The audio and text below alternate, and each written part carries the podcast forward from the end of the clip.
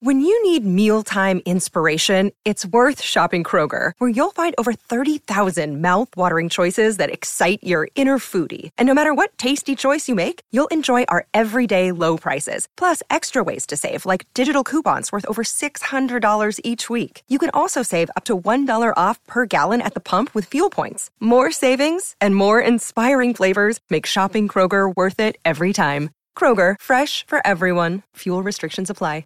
Hello, this is David Gedge from The Wedding Present, and you're listening to the Pantheon Podcast Network.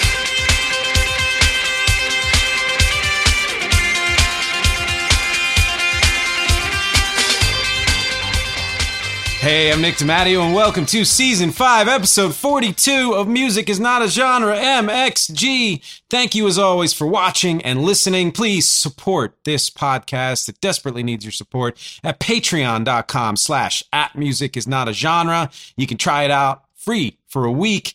See if you like it. If you do, stay signed on. It's, it's as easy as that, and you get a lot of free and exclusive content, I should say. Please also go to youtube.com slash at music is not a genre. If you are just a listener, YouTube is where all of these videos are, and every single episode has a video. Uh, for example, what you're missing now, if you're just listening, is my lovely uh, McCartney esque outfit uh, and the little diorama there of some CDs. So, you know, fun, and my face and that's what you get. You also get about 600 videos of one sort or another live music, recorded music, so many other things at different parts of my career. And I wish you would subscribe there at YouTube and like and share and all that stuff. I curate it. I have playlists there that I can't do on the streaming services. So I have one for Death is Dumb, one for the Beatles, one for uh, the thought pieces that I do. Just everything, one for all of the featured songs in all of these episodes, just every so many different playlists. I think you'll enjoy it there. Please also go to nickdimatteo.com and explore all of it. That's everything I do is on that website. I just recently redesigned, so it's really easy to use. The second on the menu bar there after a, a home and about and all is uh, shop. And I have not just a t-shirt store anymore, but I'm selling mugs too. 28 t-shirt designs and six and mugs and counting. There will be more mugs uh, soon. Uh, and if you use the code SUMMER2320, SUMMER2320, you get 20% off anything through the end of summer in this summer 2023 that I'm talking about. But it's summer 2320. Eh, just go there. You'll you'll figure it all out. You get to see and hear everything I do on that site. And please also listen to and support my band Rec, R-E-C at recarea.bandcamp.com. Let's get right to it. As I mentioned a couple of weeks ago, the Beatles series uh, that I was doing was supposed to be six episodes, and I realized in prepping and then doing the sixth episode, there was way too much information. So I've decided to expand it, and this would be episode number seven. But there will be more. There will be at least an eighth, maybe even more than that. That that playlist on YouTube is going to have about a dozen uh, videos based on the Beatles because I've done some uh, Beatles episodes before I even started this series. And this one this week is called The Beatles Part 7, McCartney 7. And that's Roman numeral 7, whatever. If you look at the graphic for this, you'll see that I took the die from the cover of a couple of his recent albums, and which had three for McCartney 3, and I added pips to it to make it 7 just for fun and because I like graphic design and messing with people. And there's a reason for that it, well, this is one of those cases where things just converged in a way that it was meant to be. And that is, first of all, this is the seventh episode of the Beatles series. So seven. It's episode 42 of the season. So seven times six is 42. And also, McCartney, in one way or another, has charted hits uh, somewhere in the world in seven different decades. Yes, including the 2020s, from the 60s to the 2020s. He's been active, of course, for eight decades in professionally in music, but he's charted in seven of those decades. Absolutely incredible. I'm not sure anybody else has done that. I, I defy any of you to find some other single artist or band that is charted in seven different decades. And that's where the seven comes from. So, you know, in, in, enjoy that. I also had a different title that had all these words that start with the letter M, McCartney's massive, blah blah blah. Because I've been doing that with the Beatles episodes, and it was it was too wordy. It didn't fit in the card, and uh, it was it was just clunky, and I just this this worked out perfectly. So jumping right in, this is what it's going to be. As you know, I try to focus more on the music than anything else, so this isn't going to be a lot about eh, personal life and all of that crap. There might be some things about band relations and and whatever, if it somehow relates to the music or deaths and and such.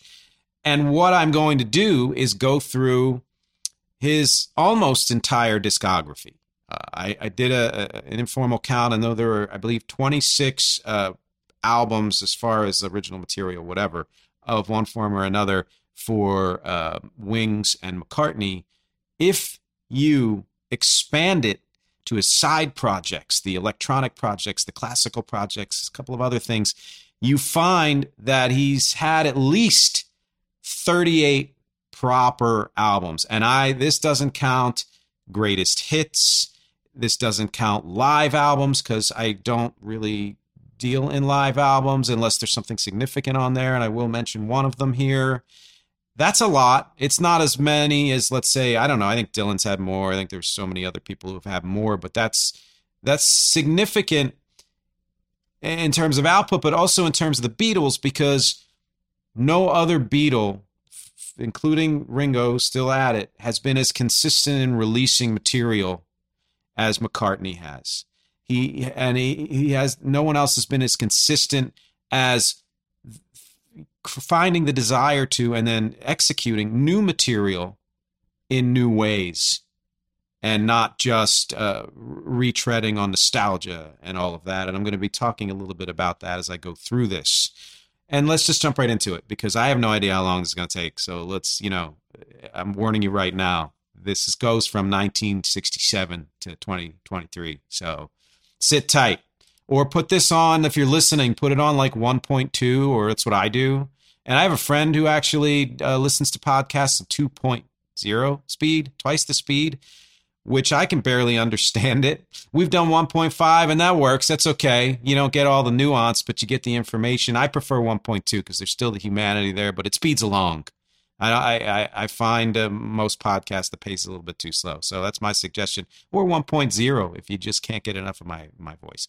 So why do I say 1967? Because technically, McCartney was the first Beatle to release an album of original material uh, solo while still in the Beatles.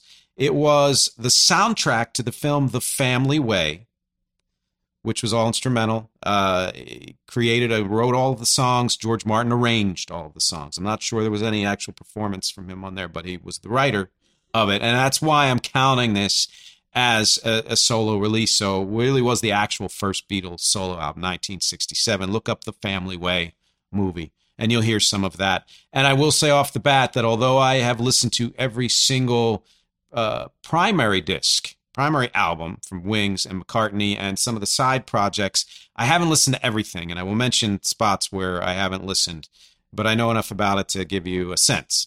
So, first off, is an album that my dad has on vinyl that I have right here on CD, and it's McCartney. It's his first solo album in 1970.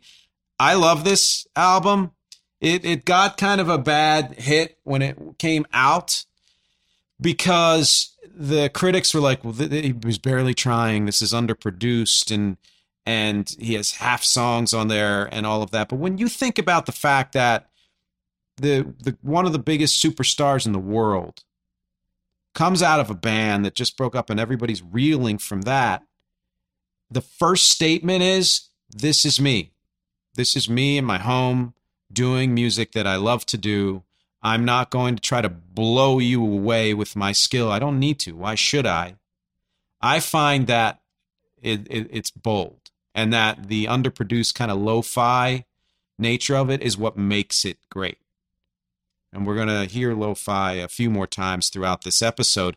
To me, it's like an anti coming out statement, and it's brilliant because it took the pressure off of him recreating the Beatles' magic and success right away. It was almost like I'm going to lower expectations, but I'm going to do it in a way that's way more artistic and, and deliberate than you realize. And of course, some of these are holdovers from uh, writing he did during the Beatles. They had to be. You know, he released this so quickly after they broke up. He was the first out of the gate which caused some controversy, etc. But you probably know that. And if you don't, look it up. It's not something I'm talking about here. Tracks are The Lovely Linda, That Would Be Something is one I really enjoy. Valentine Day, every night, love that song. Hot as Sun Glasses is sort of this experimental lo fi instrumental, which I absolutely love. Junk is a fun song. Man, We Was Lonely was just so of the times, that kind of backwoods stripped down sound, like the band. Uh, Ooh You is a nice blues thing. Mama Miss America, Teddy Boy, which we know from Get Back, and, and even prior to that, I think the anthology that he wrote that while he was in the Beatles, uh, along with the other sing along junk, was a reprise. Maybe I'm Amazed is the one that everybody's like, that may be his best solo song. And I mean, it's probably at least in the top five for sure. And then Kreen-Akrore, which was another kind of quasi instrumental, quasi experimental, showing that he had and he gave himself all the freedom that he wanted, which is something the Beatles always did anyway. But when you think about the pressure of, oh my God, what am I going to do? I don't have my mates around me. Uh, I need to step up. And he's like, nah, I'm just going to do this. Hello, Pantheon podcast listeners. Christian Swain here to tell you more about my experience with Raycon earbuds. Our family now has three pairs of Raycon earbuds around the house, and my wife just grabbed a pair of the Headphone Pros to replace some headphones from a company that was double the price. And yes, she loves them. Now, if you haven't pulled the trigger on a pair of Raycons, or even if you have, but you're in the market for another pair because they're just that good, well, now is the time to check them out because they just launched their upgraded model of the best selling everyday earbuds. With Raycon's upgraded everyday earbuds, now you also get active noise cancellation, ergonomic design, and multi point connectivity that lets you pair with two devices at once. New quick charge function, three customizable sound styles, plus awareness mode. Available in a variety of vibrant new colors to complement any and all skin tones. I even have a pair of earbuds in a cool green color. I have tried just about every earbud known to humankind, and these Raycons are fantastic.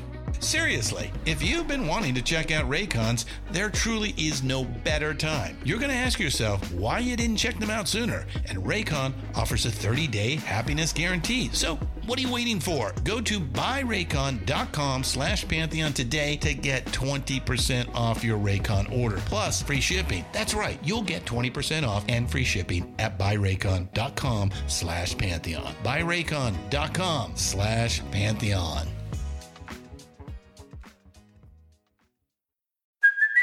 Hey, it's Kaley Cuoco for Priceline. Ready to go to your happy place for a happy price? Well, why didn't you say so? Just download the Priceline app right now and save up to 60% on hotels.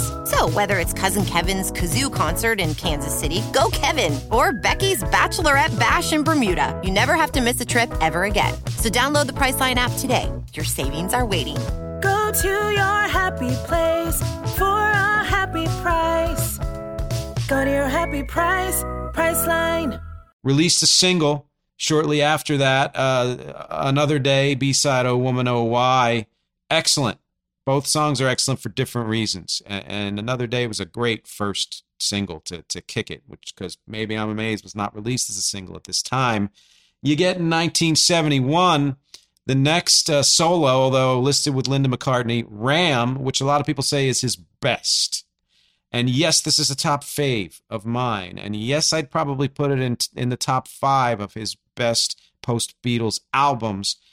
I don't know if I would say it's his best best though, and, and you'll see as I go through why I say that. It's been said that this is proto Britpop, proto jangle pop. Uh, there's even country rock in there. And it's also proto Wings, as it wasn't just Paul doing everything. There were musicians on there, uh, unlike his first album here that he had uh, contributing.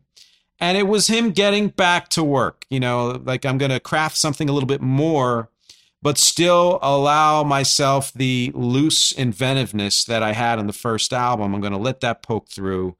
It's honestly, I want, I, I had said it was amazing, but it's actually not that surprising that so many critics just continually panned everything he put out up until Man on the Run and even that has you know it wasn't like rave reviews across the board. Partly the pressure partly it was a backlash and partly its critics are constantly looking for ways to tear things and people down. This in retrospect has been seen like i said in one of his best albums. And uh, i love the sound of this album. I love the it's a, there's a dryness to it, but an openness to it. Too Many People is one of my all time favorite songs of anybody, but especially of McCartney. Uh, there's three legs. Ram On, great song. Dear Boy, great. Uncle Albert, Admiral Halsey. I mean, you know, some Beatles type stuff in there and the arrangement. I think George Martin helped with that maybe. But uh, just, I mean, what a great song, right? Uh, that was him saying, I still do what I do. Smile Away. Heart of the Country, really good song. Monkberry Moon Delight. A lot of people like Eat at Home. I like that song a lot. Long Haired Lady. Ram On and The Back Seat of My Car, another great song. Which brings me to a Wildlife, which is the first Wings album. 1971. Anybody, eh, I'm sure people have commented this, but there were two Denny's in uh, the band and one of them was Denny Laine, you know, which I'm sure they must have joked about a lot, considering it sounds just like Penny Lane. You can hear the bandness of the music on this album in contrast to the previous two, but you can also hear that they were really searching for what Wings was going to be. There really wasn't a definition at this point.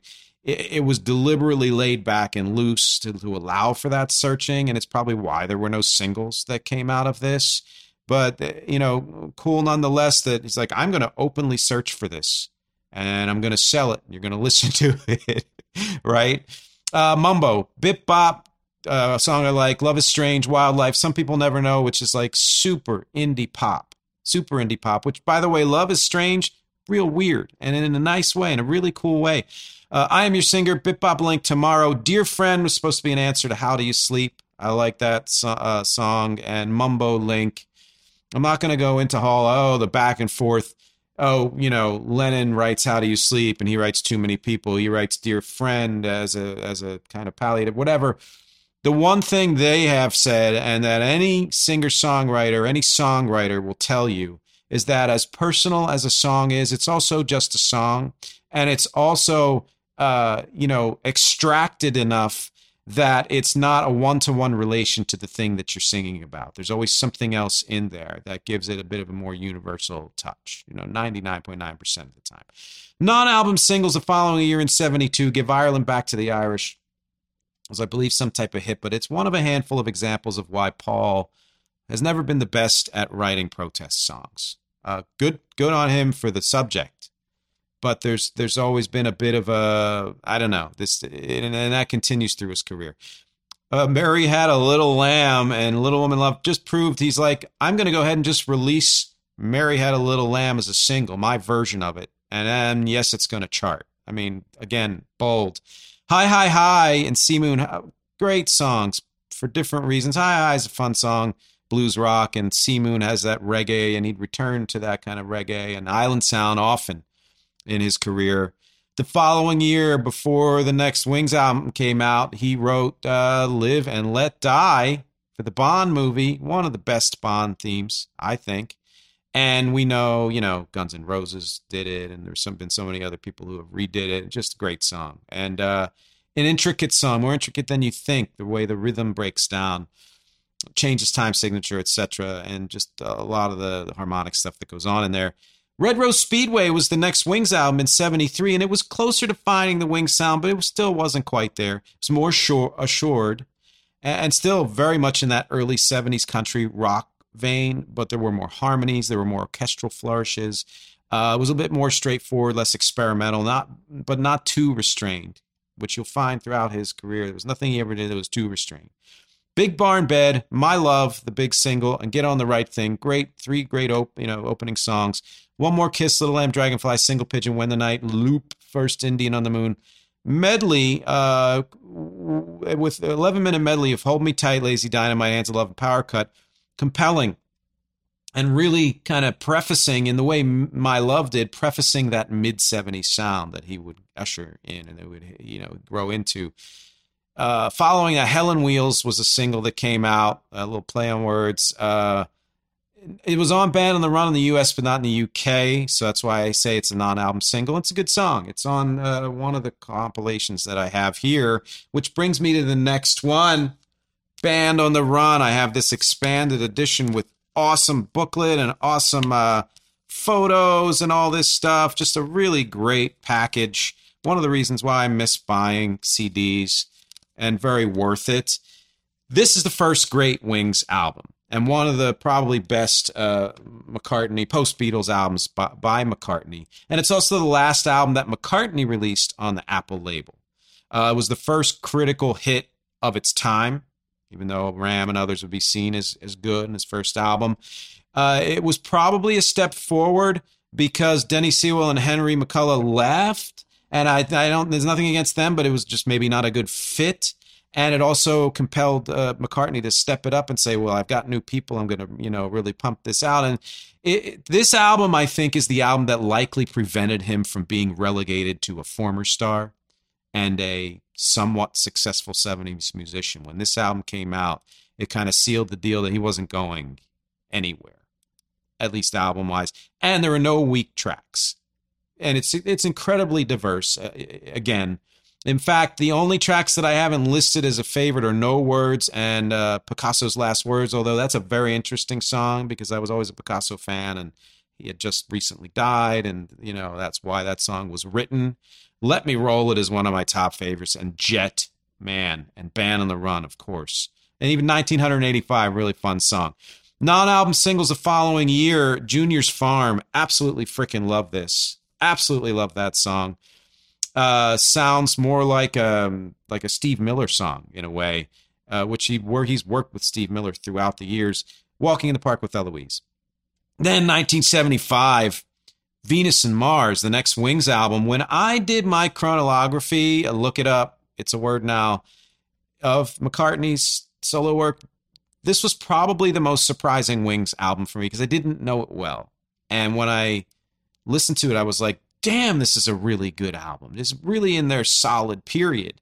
It has a bit of an Abbey Road sequence to it because their songs are connected in, in most of them at least. And it established that Wings wasn't just one good album and has a very New Orleans vibe because that's where they recorded a lot of it. Uh, Venus and Mars and Rock Show, Love, You Gave Me the Answer, Magneto and Titanium Man surprised me when I first heard that he wrote a song about them.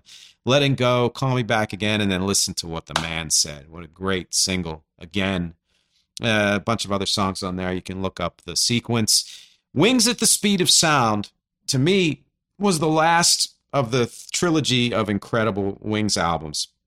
There's a bit more collaboration on here. He really wanted to make give it that band feel. He was really trying hard to do that. Uh, but other than the singles, there's not too much to me that's memorable. Even though it's a super solid album all the way through. Let him Let him in is abs- one of my top favorite singles from McCartney, and uh, did a cover of this with my old band Ape Cafe, which we killed on stage. I wish we had recorded it. Uh, She's my baby. Silly love songs. Love it. Hate it. It's bold. It's also resigned. Uh, it's stepping into kind of late 70s in the way it was arranged, you know, has a bit of an almost disco feel to it. And it was a statement. And at the same time, you're like, do I agree with the statement or not? I'm not sure, but still very compelling, very interesting song. Warm and beautiful, something else. So, like, the only live album I'm really going to list here is Wings Over America from the same year, 76. It's a triple album. First time Maybe I'm Amazed was released as a single and it did chart. And it was a statement for me that he was the only former Beatle in that era, post 75, doing anything dynamic and significant and chart worthy and amazing, like still performing live and all of that. It was a good mix of McCartney songs. Uh, the first time he put any Beatles covers uh, on record and uh, other cover tunes. So worth listening to. You tell me. I've never listened to it. Like I said, I'm not really a live album person. Uh, some non-album singles the following year in 77, Seaside Woman, which was a song Linda recorded and wrote uh, 1972. Reggae-ish, interesting. Mull of Kintyre, one of his best. Sounds like a folk song, which I tried to do with Move Ahead Long Boy. That's why I say that's sort of Beatles inspired. It's one of the best-selling UK singles of all time. I don't think it's number one anymore, but I'm pretty sure it's still in the top three. And Girlschool, uh, good B-side. Like I said, I'm not just sticking with Wings and McCartney. There was an album he put out in 77 called Thrillington under the pseudonym Percy Thrills Thrillington, which was an instrumental cover of Ram.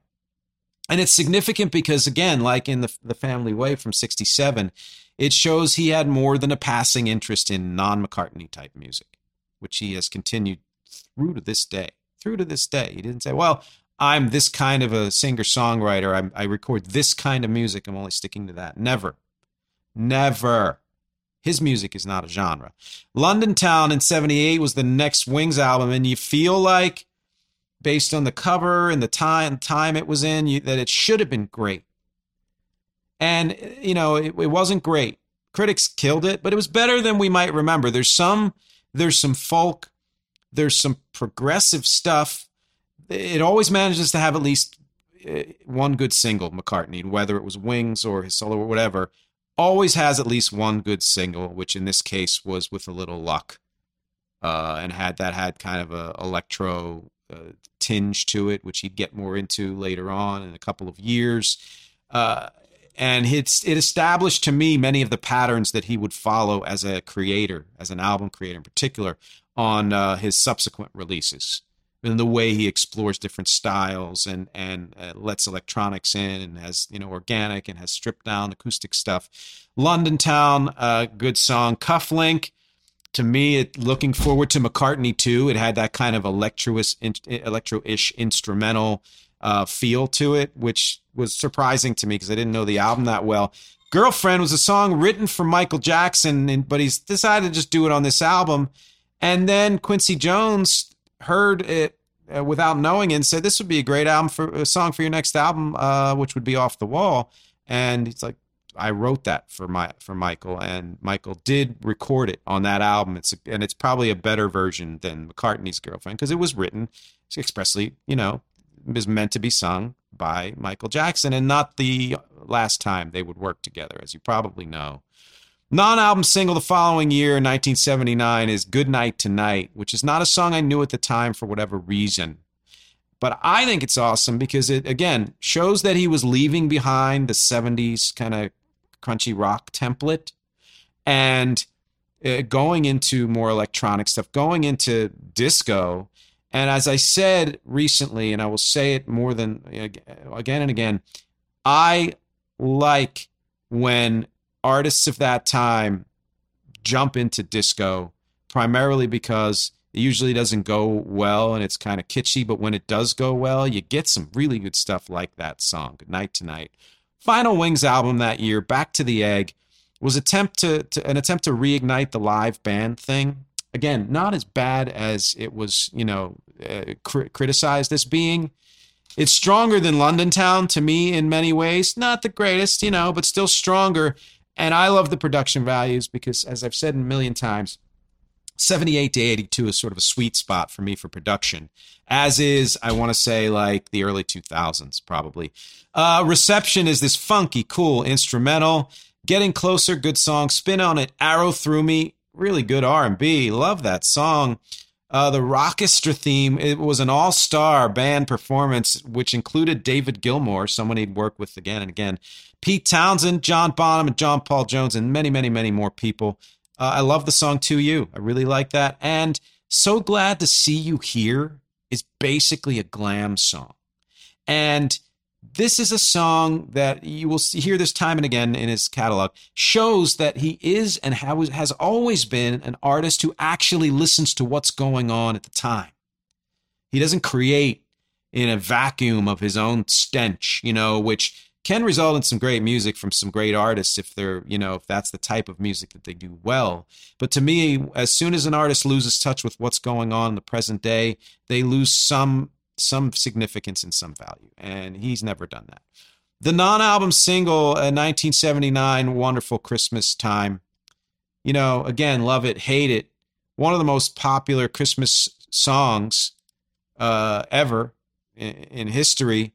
And it's better than we remember it and more intricate than we remember it. If you listen to the non single version, it's been covered a lot by some interesting people it's the polar opposite of Happy Christmas War is over, and they're both good, but I, that's just the way kind of the you know they've always been, and it was his way of saying let's just do a Happy Christmas song. And yeah, if you hear too much, it might get to you, but still worthy. Which brings me to McCartney. Well, let, let me say this real quick. I have Wingspan, which is a great place to start if you don't know a lot about Wings. It's a great, I think, two disc collection or whatever. Stream it, but look up Wingspan. Good place to start for Wings. Then Wings is done, even though they hadn't officially broken up. They were going to try something uh, in the early 80s, which became a couple of subsequent albums of his solo career. We get to McCartney 2 in 1980, which was his reinvention. It was his going back to doing an album all by himself, his kind of introspective, kind of like, where am I? What am I doing? How do I want to change? The last couple of Wings albums weren't huge hits. To where do I want to go? What different place do I want to go? And what a way to make a statement about the new decade.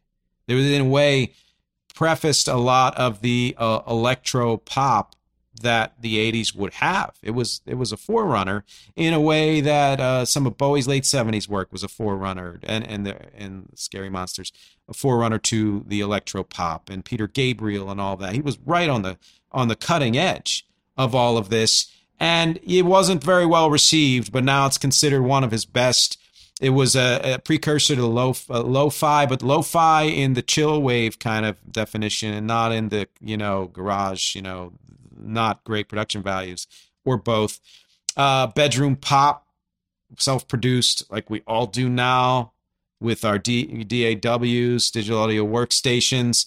And even though it wasn't critically well received, now we even get this bat mitzvah girl that we played for a couple of months ago requesting the song Temporary Secretary, which is one of my all time favorite McCartney singles.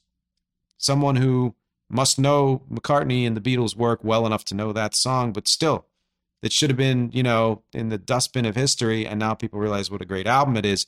Coming Up was probably the first of his singles I remember hearing extemporaneously, uh, you know, and loving. I probably heard the ones in the 70s, but they didn't register that strongly. But then Coming Up was like, whoa, yes. And that's the one they say Lennon heard and said, I, I got to get to work. I got to, you know, and it compelled him to. And then, yes, Temporary Secretary on the way. Great song.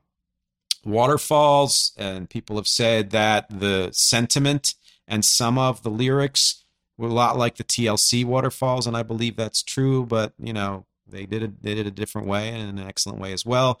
Front Parlor is an electro experiment, which sounds a lot like a song on my upcoming album, on REC's upcoming album, which I'm calling Rhythm 77, named after the drum machine that I used for it, which was a almost 50 year drum machine now, 50 year old.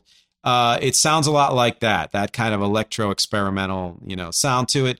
Frozen Jap couldn't be more 1980s, even though it, it was released in 1980. It's another instrumental, but man, let's like I said, so much music after that would sound like this. Bogey Music, or yeah, Bogey Music rockabilly revival predictor to me because rockabilly came back huge in the 1980s with uh, Stray Cats and all that stuff, and sounds a lot like Adam Ant's Goody Two Shoes, which was two years after that. So pretty interesting, right? Again, kind of predicting what was coming. Dark Room, electro funk ambient. Just look this album up you know, and then Lennon dies and uh, he takes a break. He's trying to figure out what to do with Wings, decides they need to break up. But out of that comes a couple of albums worth of material, not all of the material, but some of it. First, Tug of War in 1982, which was the first solo album of McCartney's not with without the word McCartney in the name, you know, significant because he's embracing the fact that I'm a solo dude now you know? And it was the first of three full-on george martin collaborations. George martin produced this and another really strong album and really kind of a comeback at the time because he hadn't had a big album since uh was it venus and mars or the one after that i guess? Whatever that one was yeah uh, be wings over wings something wow boy, i do not remember things. Wings at the speed of sound was the last big album hit and then he had, again, some good albums and one that was critically acclaimed later, but the hit didn't come until 82 again. So a pretty long stretch there, not having a, a big hit album. And uh, this was him saying, I'm leaving the 1970s behind.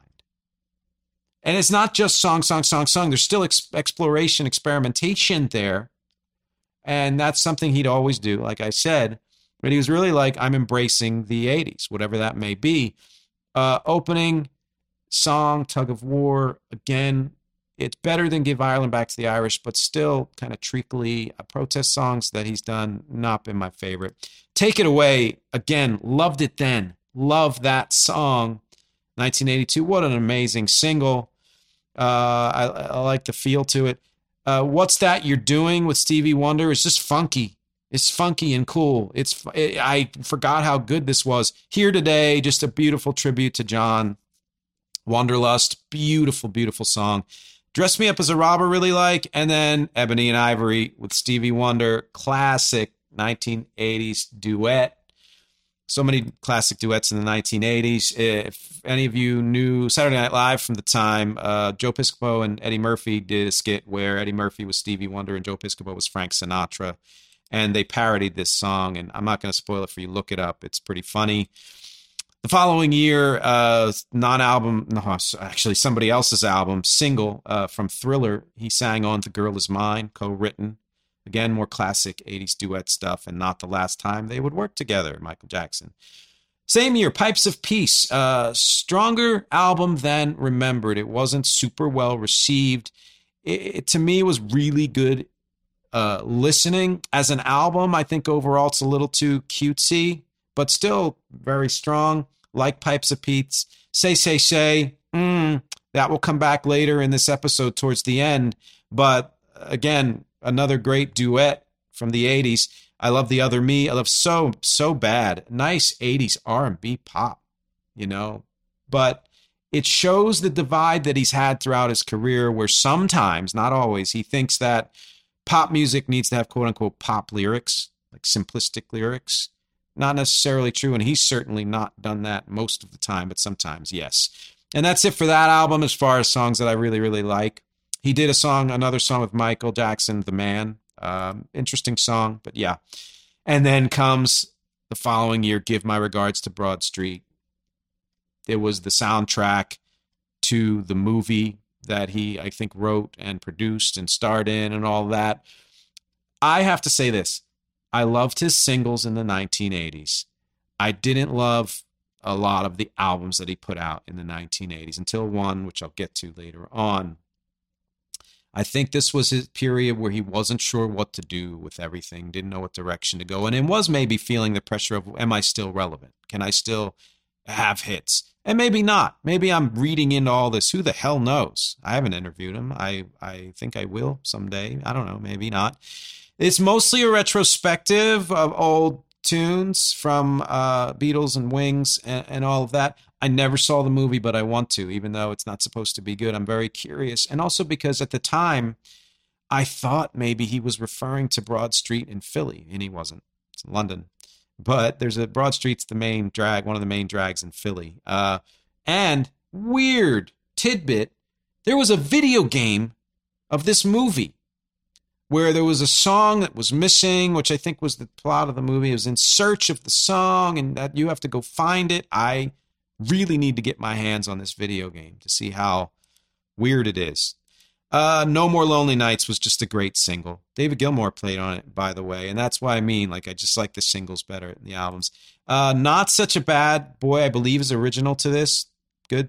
He did a newer version of So Bad.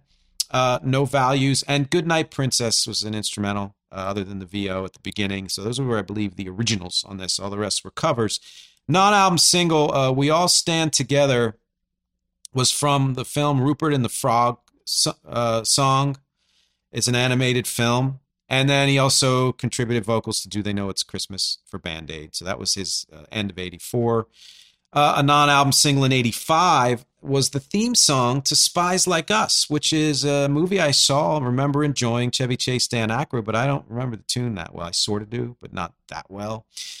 1986, Press to Play. I don't recall this coming out when it came out. It's more interesting than I thought, but again, I don't love this production era, and it wasn't anywhere near his strongest albums. It's a mishmash, which he's done eclectic albums throughout his career and some have just been incredibly exploratory and cohesive, and some just feel like threw stuff together, and that's this one. But there's some damn cool experimentation hidden in here. Uh, song I, songs I like, "Talk More Talk" was weird in good ways, and '80s cliche kind of sound, but in a good way as well. It's for I don't know why I say that. You have to listen to it. Talk more talk. Press is an interesting single. It's an interesting single. I would say it's amazing, and that's pretty much it for that album. And then he released the uh, was it back in, again in the USSR, whatever that, that translates in 1988. That was only a Soviet release, but it was his first, really second focus on cover tunes maybe third if you count Wings Over America. Uh, second, if you say Give My Regards to Broad Street was the first true retrospective. And these were live studio recordings of classic rock songs and other stuff. Uh, I don't have it, never listened to it, you know. But then he realizes, well, uh, I need to kick in the ass. I'm going to buckle down, find a partner, which was Elvis Costello worked uh, in some ways, didn't work in many others, and create an album called Flowers in the Dirt, which I think I have on cassette. Huge comeback. I loved this album when it came out. It was when I started following McCartney as a solo artist. This was the album that kicked that off for me, like really following. Uh, I uh, he also did collaborated uh, with Costello on uh, Spike, that album, which I love, and also have on cassette. That song Veronica, which I did a cover of, uh, live cover of a couple of years ago.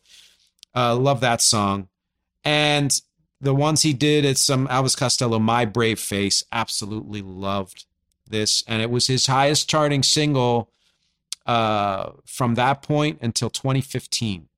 So was the last time he had a few other singles that charted in between, but it was the highest high point for several 30 years. Is that? Yeah, almost 30.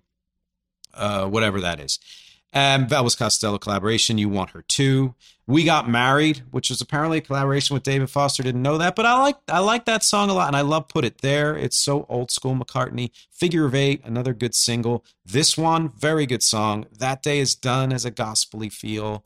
Uh, Motor of Love, also a very good song. And even though this has an 80s production tinge to it, this album, I still think it's an incredibly strong and worthy album and probably ranks in my top five, I would say, of, of his best.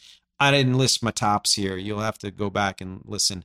Read the transcript if anybody makes one. A couple years later, he's like, "Oh, I need. I now I've reestablished that I can make hits. I'm going to go ahead and do something different." Liverpool Oratorio, 1991. I don't. I think I may have heard some of it way, way, way back, but I've never listened to all of it, and I really would like to, because I do have more than a passing interest in classical music. And contemporary classical music gets kind of a short shrift, you know, from a lot of classical listeners, as do a lot of contemporary music in general from older listeners. Uh, was really well received. In '93, he releases off the ground which to me it was like he was seemingly past his commercial prime. He was getting into that kind of elder statesman. I'm still you know kicking ass but not necessarily at the top of the charts but still charted. And i'm really glad the 80s production was mostly left behind. Early 90s still had some 80s production values to them and you you you you know would know that's happens there's always a carryover from one decade to the next. But I remember enjoying the album. I liked the song Looking for Changes. Hope of Deliverance, not bad, but I, it made me feel like he was finally doing kind of like older person music. Now, he would reverse that in many ways as he went on. And, you know, screw me for saying that, but that was one of those kind of like, um, the the hits from Genesis at the time or Peter Gabriel at the time and, and even Sting like oh, okay you're you're doing you know more mature music but and somewhat times that works sometimes it doesn't. He has another collaboration there with Elvis Costello Mistress and Maid which I like. Biker like an icon. I just like saying that Biker like an icon. Peace in the Neighborhood. Golden Earth Girl very throwbacky and those are the ones I like there and then you get 93 where he's like, no, I'm not satisfied with just doing pop and rock and, and classical. I'm going to do uh, experimental, kind of sound collagey, kind of uh, electro, electro things. Strawberries, Oceans, Ships, Forests in 1993 was the first release by The Fireman, which was him and Youth collaborating. And that's from the Penny Lane, The Fireman Rushes In, Pouring Rain it was mysterious at the time. They didn't they didn't say tell anybody who they were. and it was samples mixed from older recordings. I think Ram and something else. Uh, you can look it up. Uh, it, but it's six tracks, but it's kind of the same song with variations to it, and very interesting, and kind of worth putting on in the background. And when you're like, when you realized whenever you did that, this is McCartney with somebody else, you're like, oh, he is not content to just retread what he's been doing. Which brings me to this, and this to me, one of his best, Flaming Pie. It established, I think, to the world that he wasn't going anywhere that he wasn't going to just say, well, I have my run, all done, you know, 60s, 70s, 80s. Good night. I'll just kind of do some some songs that I like. I'm I'm not gonna, you know, it's like what James Taylor did in the late '90s. It, it was another comeback, and and uh, I I mean, how many comebacks? So I guess Band on the Run, Tug of War, uh, Flowers in the Dirt, and then this one. Every few years, it's you know, at least to this point, he to me it was the beginning of his mature phase but not in a way that was kind of complacent and resigned he was just not trying to reinvent he was just being who he is the most with a mix of old and new and, and other things he avoids being treacly and too uh, too maudlin and sentimental in ways that I don't know he he he hadn't avoided doing that for a really long time I don't think I can pick favorites because I believe this is my favorite solo album of his is Flaming Pie. Probably put it at the top. I would say it's better than Ram. I would say it's better than Ram. Quote that. I think Flaming Pie is better than Ram. There's so many beautiful songs, just like heartfelt, beautiful songs like Calico Skies and Little Willow. But I also love the song we were singing, The World Tonight, Some Days, Young Boy, Flaming Pie, Heaven on a Sunday, uh, used to be bad with Steve Miller. He worked, I think, on Steve Miller's album as well at the time. Souvenir, Beautiful Night, Great Day, early 70s song that he never recorded, finally put it together. He said it's something they sang at home, and it's such a throwback. I I absolutely love that song, Great Day, and it makes you feel good when you listen to it. Then the following year, he puts out another classical album, 1998, Standing Stone. It was the first album he recorded on a DAW, D A W, uh, I don't think I've ever heard it, but I'd like to again. And then the same year, another Fireman album, Rushes. Uh, again, and that was the from the Fireman Rushes, and you know, uh, but this time it wasn't old samples. It was well, we did that. Let's do something kind of ambient electro, not not as not as dancey as the first Fireman album, but it's more varied than the first one. And then you got an album uh, I believe is the first album that he released uh, after uh, Linda died, which is Run Devil Run. And I didn't buy it because it's mostly covers, and I, you know, felt at the time I didn't need it. I have certainly heard it since then. This covers album is infinitely better than John Lennon's rock and roll. Partly because of the production values, but partly because he lays into these songs like he owns them and isn't shy about. Of course, he was older at the time than Lennon was, and blah blah blah. There's so many other reasons, and there were some good songs on the Lennon album too. Uh, there's also three originals on Run Devil Run. This is '99. I I wish there were more originals because Run Devil Run and What It Is, which is also the name of a song of mine, unlike this one, uh, but came out the following year. I I don't know if it was inspired by that title or not. I don't think so. I think it was inspired by slang. Uh, those are great. And even Try Not to Cry, the original, also very good. Uh, wish there were more originals there. Again, 99, Working Classical, another third classical uh, album. Never heard it. It was well received. I'd like to. Which brings me to this the first time I really was fully aware of McCartney's non McCartney work, non Wings work, Liverpool Sound Collage. Credited to many people, including Super Furry Animals, Youth, and the Beatles. It's electronic. It is a collage, like it says. It uses Beatles samples in a way that, to me, uh, was the precursor to Danger Mouse's Grey album a couple of years later.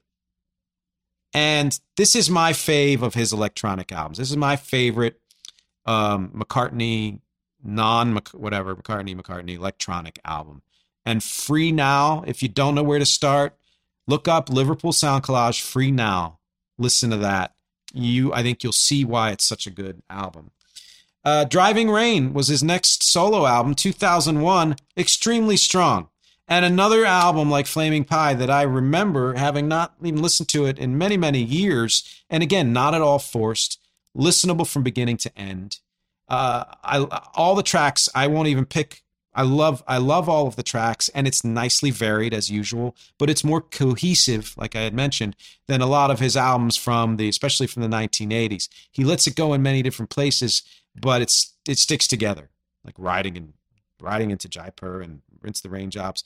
Uh, again, now freedom, yeah, again, not a great protest song. I'm glad he did it. Whatever, you know, 9/11, but still, uh, not his not his strength. Now, okay, another electronic album, but under a different name called Twin Freaks, 2005, with a, a guy who names himself Freelance Hellraiser, and it's another remix mashup thing, which was such a popular subgenre in the late 90s and early 2000s. And I loved it at the time as well. Uh, it was the first time I listened to it was recently, and I really like it, especially Rinse the Raindrops, Live and Let Die, Temporary Secretary, and Coming Up. So as you hear, these are old songs, you know, from McCartney Wings, whatever. Uh, and the the remixes of them, electronic remixes, really well done. Really, really well done. Which brings me to the next one, Chaos and Creation in the Backyard. Is that what this one is? And it has one of those things, I forget the name of it, where he wrote his name, Paul McCartney, here. It, sorry for those of you just listening, but look up the um, his name from 205 Chaos and Creation in the Backyard. When you turn it upside down, it's the exact same thing. I then spent and I have spent years trying to come up with those. I, I wish I could remember. There's a term that says if you write something and then flip it and it's exactly the same both ways. It, it, I love that. I just think it's kind of uh, mystical in another way.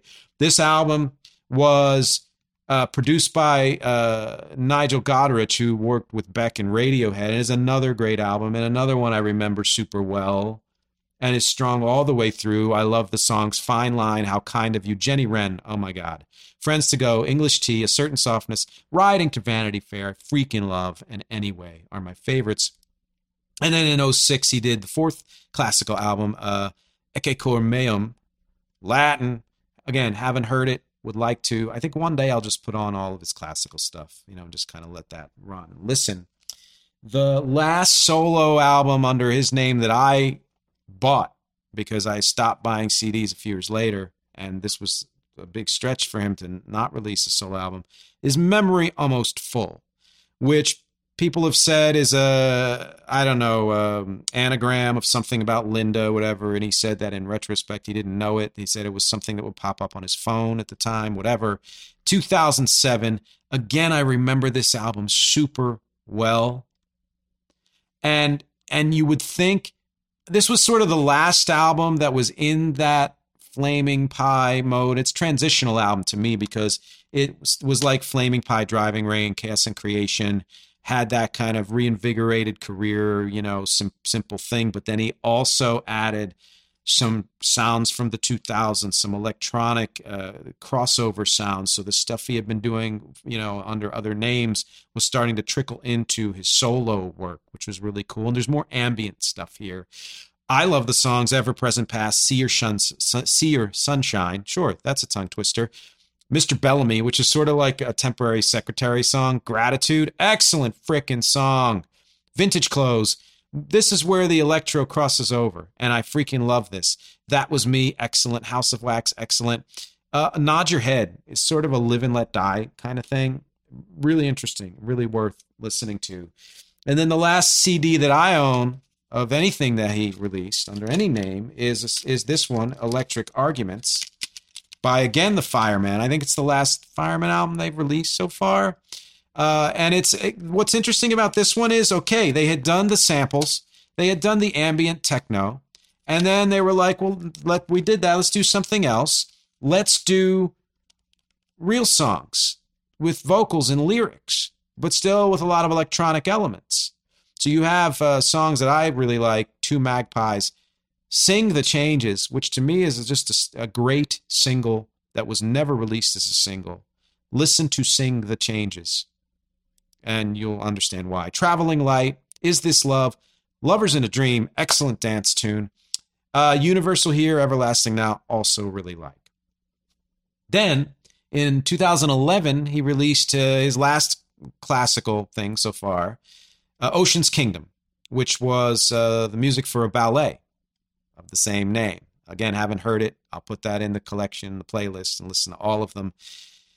Uh, 2012, Kisses on the Bottom, Jazz, a couple of originals in that same vein. My, My, Valentine and Only in Our Hearts. My Valentine, really great single. It, it, the reason why I listened to and enjoyed this, and again, this was post when I was buying CDs, so I don't own it in that way, was it's more tasteful than what a lot of artists have done with the jazz songbook, with the Great American Songbook, and and he throws an original in there to you know that's just as good as any of the others to say, yeah, that's me, it's what I do. Uh, he doesn't try to imitate the jazz singers. He also doesn't try to so reinvent these songs that they lose the thread and connection to what they were. He's just him doing these songs and with amazing arrangements, uh, worth listening to if you like that kind of music.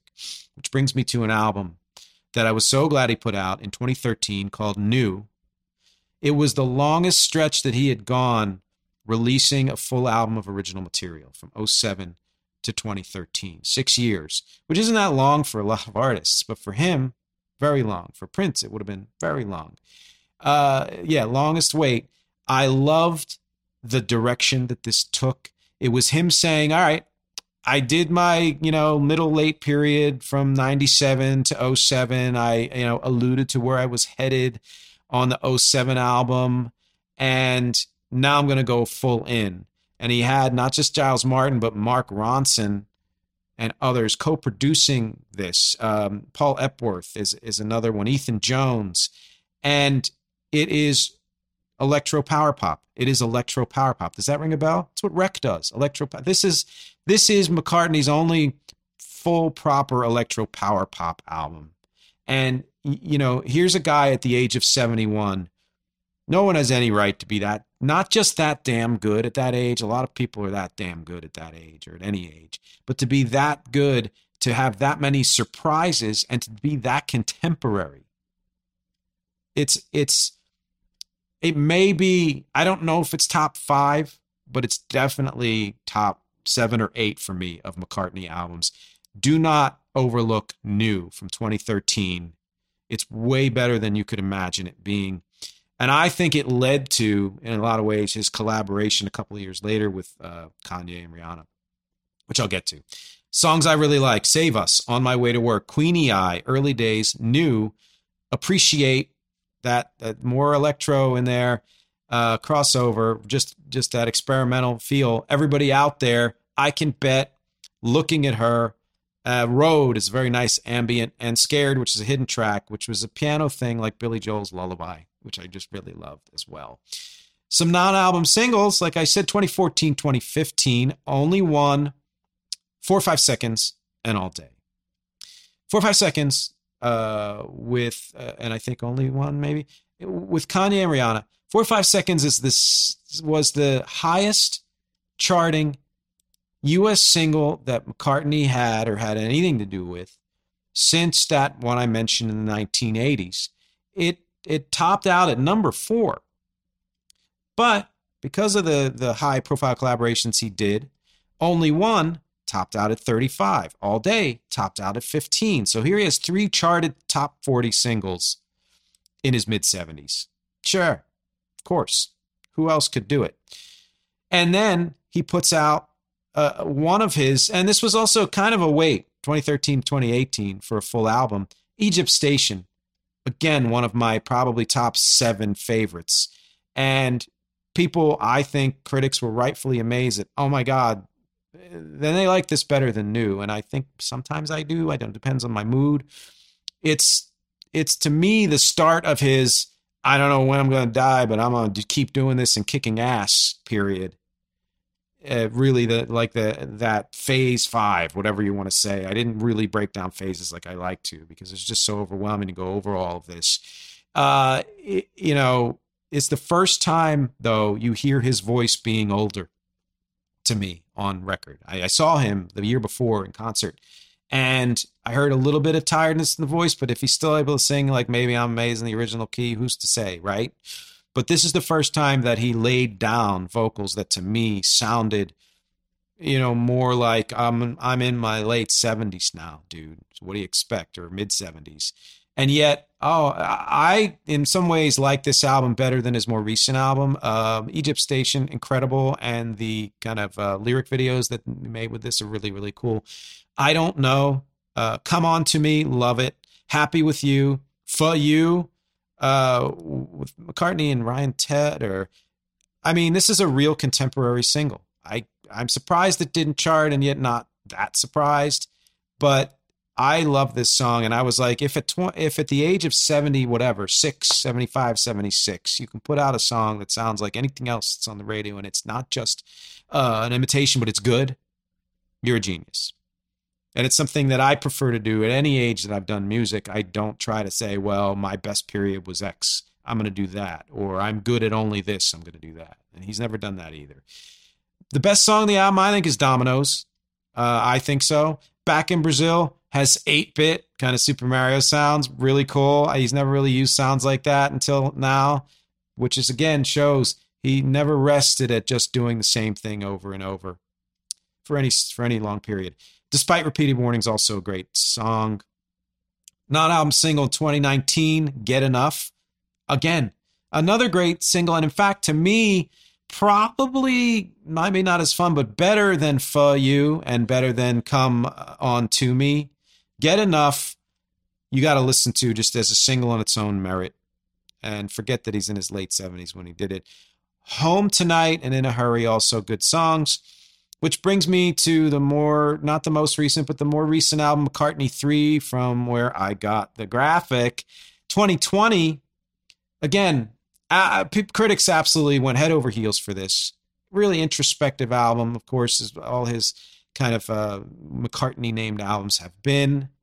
Uh, again, you you his voice has never sounded so tired in a lot of ways, but he leans into it enough for it for the personal element to shine through and it is more than worthy follow up to McCartney and McCartney 2. Uh, like I said, I liked Egypt Station better, but this was just amazingly good and it grows on you the more you listen to it. I think Long Tailed Winter Bird, Find My Way, Deep Deep Feeling, really fun song. Sliding, The Kiss of Venus, cute fun song, and Deep Down are my favorites. Uh, Winter Bird and When Winter Comes, also a very good song. The following year, he re- released McCartney 3 Imagine, which was collaboration uh, artists, again, reimagining the songs from McCartney 3. Uh, I'm gonna listen. I'm gonna list all the songs because it's different artists. Find My Way with Beck. Love the video. Wish the song had had gone a little further into Beck territory, but uh, so cool that he sang this. Kiss of Venus, Dominic Fike. I never heard of the guy, but when this came out, I loved this song. It's my favorite from McCartney 3 Imagined the Kiss of Venus Dominic Fike version. In some ways, I like better even than McCartney's version. And it was a top 40 hit in New Zealand. Uh, Pretty Boys featuring Khruangbin. I like the mix of this a lot. Women and Wives, St. Vincent. I like St. Vincent. Again, I wish it was more dynamic. I, I, think this was one of the more critically acclaimed on there, but it wasn't one of my favorites. Deep Down Blood Orange remix was just such a tasteful remix. Really good. Seize the Day featuring Phoebe Bridgers, really good. Sliding, EOB remix, super, super solid remix. Long Tailed Winter Bird, Damon Albarn re- remix, uh, super ambient, super tasteful. Lavatory Lil with Josh Homme, uh-huh, whatever. Of uh, yeah, you know who he is. When Winter Comes, Anderson .Paak remix. Uh, those were both good, not my favorites. And Deep Deep Feeling 3D RDN remix super deep techno, super deep, deep techno, and I really liked it. And then the final thing so far, but not the final ever, because we know he's working on what he calls the final Beatles songs uh, from John Lennon's old recordings, whatever. And they'll come out maybe end of this year, maybe next year. But the final thing he's released so far was a remix by Kygo of Say Say Say, his and Michael Jackson's song. Really great remix, and also charted in New Zealand. So, as I said, in one way or another, McCartney new material, Kiss of Venus, whatever, remix, has charted in seven different decades. Frickin' A, right? That's it as far as his discography conclusions. I just keep wanting more. And, you know, we don't know how much time we have left. Has anyone produced music as consistently good from their teens to their 80s as McCartney? I don't think so. You can say, you know, Dylan in some ways, but is someone who does not incorporate new sounds, although he always incorporates new ideas, and especially in his lyrics. I will probably see McCartney in concert again. I like that he's used collaborations not just to re-enter the charts, which is a smart thing to do. I'm gonna say, hey, Michael Jackson, you know, gonna kick my career up a notch, or any of the people from McCartney 3 Imagined and all the things that he did in between collaborations, Elvis Costello. But he also used other collaborations to refresh what he was doing, to find new ideas. There's something he's just so, so freaking good at. And this is why no matter the absolute quality of John Lennon's solo career, and so much, uh, so much of it anyway, and so much of Harrison's solo career, and a decent portion of Ringo's career, nobody holds a candle to McCartney. And McCartney is somebody who has stood alongside greats like Billy Joel and Elton John as being an amazing solo artist.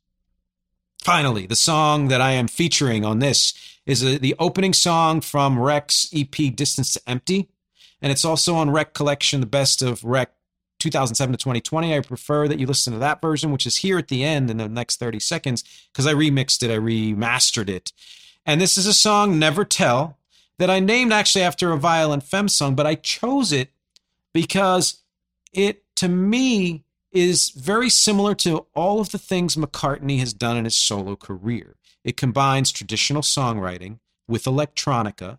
It combines uh, rock with pop. It has some experimentation, electronic experimentation in other ways, and sonic experimentation. It has harmonies in the way a lot, of course, this stuff that the melody line is very McCartney esque in some ways.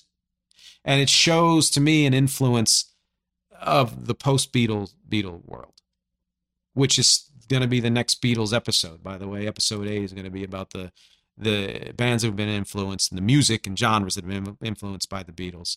But please stick around and listen to Never Tell. I think you'll really enjoy it and then find it on your playlists and, and streaming services and all that stuff. Are you a McCartney fan? Again, I say this all the time, but if you're not, why'd you stick around for an hour? And why not? Why aren't you? I know there are many reasons why people are not uh, McCartney solo work fans. Uh, but if you are, what era or eras of his do you prefer? One or two or three or all of them or you know whatever? Did you stop listening to him after a certain point? Did you start at a point that was different from other people did? Do you think any of his solo work lives up to the beatles work? And do you think that matters? I want to know your answers to all of these things because as always my objectives here are music conversation and connection. Thanks for hanging with me for yet another long episode music's not a genre and i will talk to you next week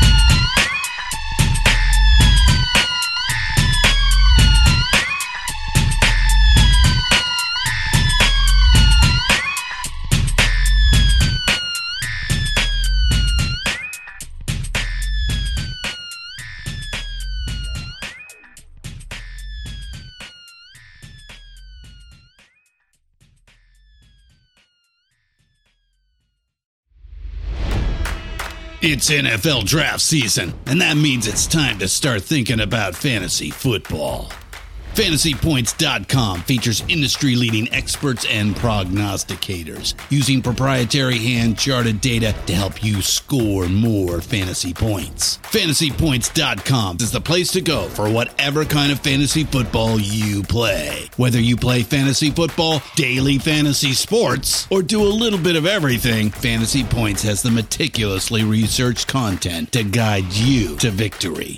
And why wait for the fall? Fantasy Points also covers the new spring football league, the UFL. Join the guru, John Hansen, Scott Barrett, Joe Dolan, and other massive names in the fantasy football universe with an exclusive offer. Use code Pantheon for 15% off any fantasy points package, including the all in package, with access to every article, tool, and data nugget that Fantasy Points has to offer. That's fantasypoints.com and code Pantheon for 15% off at Fantasy Points. Fantasypoints.com. Code Pantheon. Score more fantasy points.